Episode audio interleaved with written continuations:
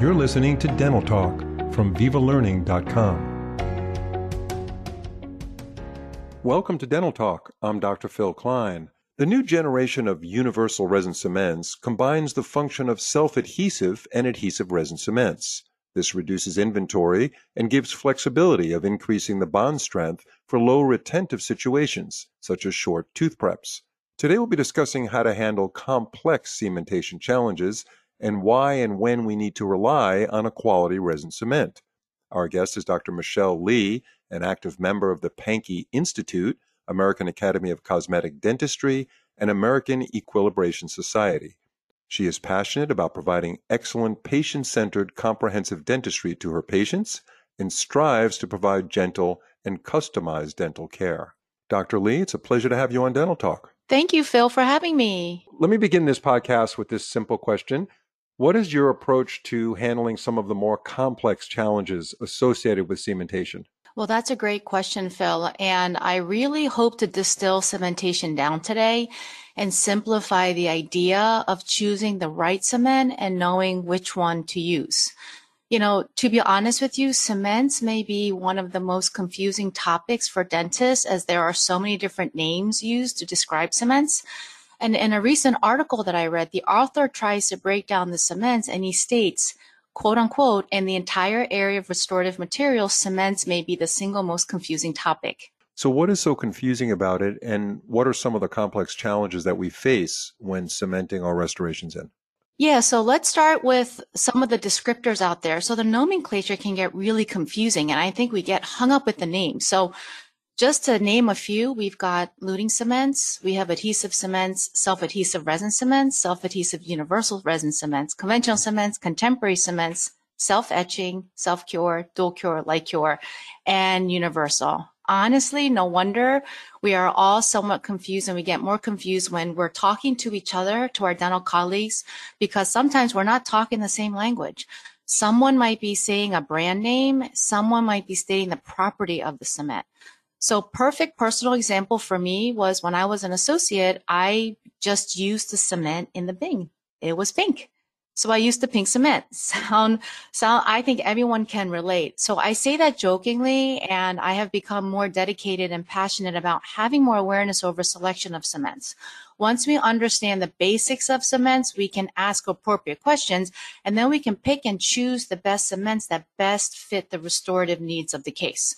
So I'm going to break down really quick and call it kind of speed dating with in that kind of a way and just sharing the key components to help everyone better understand the categories so that when you are introduced to a new product and we talk about the, all the new products today, we can all figure out what category of cements in it and talk the same language. So where we were is we had zinc phosphate cements, polycarboxylate cements, we had glass ionomer cements. And basically, these are the older cements. They were powder and liquid. There were no chemical bonding, and at times it created pulpal sensitivity. Then the glass ionomer cements really paved the way for us in the realm of cements, but it was water soluble. So out of the research from where we were, right? We're able to enter the market with new categories of cements. So now let's fast forward. Now we have in the dental market, we've got our contemporary cements, which is broken down into three further categories. We've got now we have your resin modified glass ionomer cements, our RMGIs, our self-adhesive cements and our adhesive cements. And I'm going to go back and say you will hear on the market, you're going to hear self-adhesive resin cement. That is synonymous with self-adhesive cement. Same thing with adhesive cements. So, and under the adhesive cements, we're going to break that down into a light cure and dual cure. So I feel that it's important to share these concepts. I also want to take one quick step back because now we talked about where we were and where we are, right? But it's critical that in the selection process of cements, we have to understand that preparation design is critical. So with so much more CAD CAM technology, digital design, scanning impressions, milling our restorations, our preparations become highly scrutinized and technique can become highly sensitive. So as I teach the restorative microscope program at the University of Pennsylvania School of Dental Medicine, my mentor and I, Dr. Alan Atlas, we emphasize to our dentists, we emphasize to our students the importance of precision based dentistry. And that starts with the preparation. Preparation is key. It is maybe the single most important concept to successful dental restorative outcomes. You know, I want to emphasize we need to have the four to six degree taper. We need sufficient axial wall height. We don't want undercuts and we want smooth, smooth, smooth preparations. Paying attention to your resistance form is critical. So if you have a good preparation, I'm going to graciously say you will have a lot more flexibility in cementation selection. So let me ask you this. You described a lot of categories of cements. So if a dentist said to you, Dr. Lee, I, I really want to reduce my inventory and I just want to have two cements. Um, does that make sense today, or do you need more than two different types of cements in your office? Well, I'm going to say it depends. And with the contemporary cements now understanding bond strength and the dental materials changing, we can really condense definitely the inventory in our practice. So I'm going to share with you probably the three uh, most used resin uh, cements in my practice. So first we've got the resin modified glass ionomer cements and that bonds the dentin. The film thickness is really thin. It releases fluoride, although there's a lot of discussion around how much fluoride is actually released and the benefits of that, what people are claiming. It's very popular. There's no bonding agent required for the tooth. It's very routine for metal crowns, porcelain fused metal. One indication for this is you must use this in for high strength or high retention preparations. The other one in my toolbox that I have to say is a workhorse in my office is a self-adhesive cement or what they call self-adhesive resin cement. Same thing here. So any product that you have the word CEM in it, and I know we're all going to go back and we're going to look at our labeling. If it has a CEM in it, nine out of 10 times it's a self-adhesive resin cement. It has a stronger bond strength than the resin modified glass ionomer cements. Again, you don't need to put any bonding agent on the tooth. There's no etching. There's no treatment. It's a win because it wins a popularity contest because it's so easy. Right. So you got a resin modified glass ionomer, uh, commonly referred to as RMGI, right? Um, yes, and that would be your uh, G-CEM Evolve. That would be your RelyX Right. Resin okay. modified glass ionomer cements. Yes. Right. So G-CEM Evolve is the GC brand, and then you mentioned the 3M brand. Which one do you use? I love the Evolve. I like the use of the G-CEM Evolve brand. It's just the film thickness is um, really thin and the light cure is just very easy as a cleanup. What are we actually looking for in the prep? In a resin modified glass ionomer scent, your RMGIs, you definitely want to have a very high retentive prep. So as I gauge a crown, let's say I'm putting a PFM crown on tooth number 30. If I put it on and I have to use gauze to remove it, and I'm looking at my preparation on the die and it's very, uh, got good axial wall height and there's enough retention, I would feel pretty comfortable putting on with an RMGI. Right. And what's the downside of using the adhesive resin cement? You don't have the fluoride release. Is that what you're giving up to get the added retention?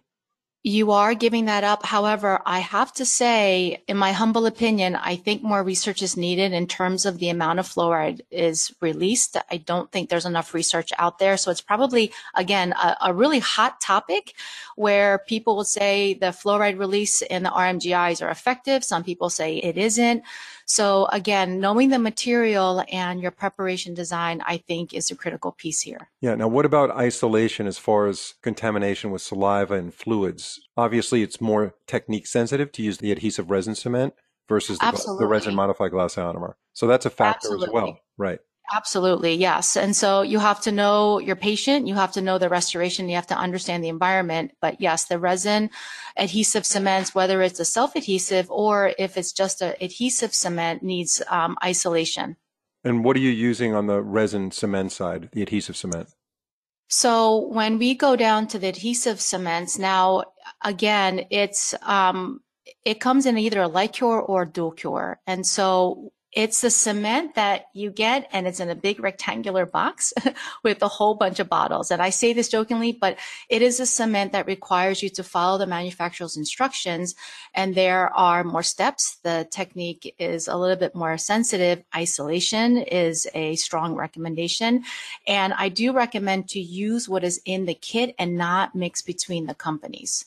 Okay. So in your resin cement toolbox you want to use for your ceramic crowns, your inlays, your onlays, uh, veneers. So mainly for me, it's in all of my anterior cases. And in this cases, you have to decide whether are you going to totally etch are we going to selective etch? There's a self etching. So again, now that we're kind of talking the same language, um, we can talk about, all right, are we selective etching, enamel etching? So in my all enamel bonding, I like to total etch. Now, anywhere I see enamel, I like to selective etch. So with this cement, with the adhesive cements, you do have to apply dentin bonding agent. You do have to apply a primer to the intaglio surface of the restoration. And using their step-by-step guide is really extremely helpful because there are a little bit of nuances in these different cements. G-CEM LinkForce has a lot of different abilities to use a self cure and a dual cure and a light cure uh, ability. The other thing I really want to make a point um, in saying is when you're using resin cements, make sure they are color stable. So talking to the manufacturers about amines, amines in resin cement cause cements to change or darken over time. So sometimes you'll find that these uh, the dual cure resin cements um, great for posterior teeth but you also want to make sure because they darken over time. So some cements are great but with the amines in their products um, they might not be great for your veneers those really thin anterior restorations because we want those veneers not only to bond have exquisite bond strength but they also want to have a color stable cement you covered a lot of the latest advancements in resin cements. Is there anything more you want to add on what's been done in the last five years that have really changed the game for the use of resin cements? So with resin cements that's out there now in some of the research now, I can't say that I am uh, I am an expert. I always say I'm authoring my learning. So I think I'll be a student in dentistry forever and I'll be mm-hmm. continuously learning and and sharing that knowledge. So as I look into these different types of cements, what I want to um, implement in my restorative practice, I'm a general dentist. I'm a restorative comprehensive general dentist, I want something that's easy to use, that has a high bond strength, and that's not going to take exquisite amount of of preparation on the tooth and and do it in a very short and effective period of time. So what's actually really hot right now on the market is this universal self-adhesive resin cements where companies are now coming out with your all-in-one. It's like the Swiss army knife, right? You can use it for anterior teeth. You can use it for posterior teeth. You can use it for any type of restoration, metal, glass, or hybrids.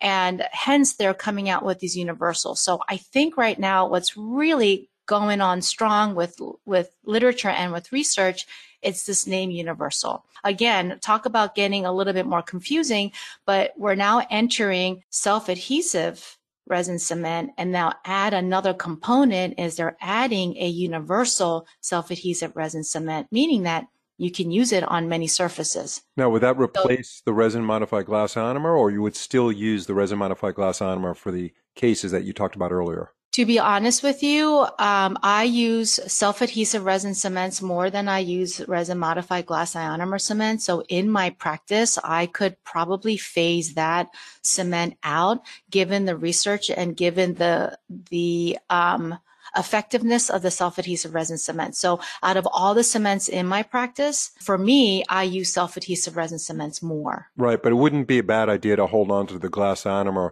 component of the cement for those cases that you can't isolate or you have cases where you have severe recurrent decay, high caries risk, etc. Exactly. Okay. Yep, exactly. And so some of our older patients, and if we're doing all gold restorations and porcelain fused to metal, and again, if isolation is um, challenging, definitely one to have in our back pocket as well. But those three are the three critical cements, or the three important ones, I should say, is your resin modified glass ionomer, our self adhesive, and the and the adhesive resin cements. And watch out because the universals are kind of coming on strong right now.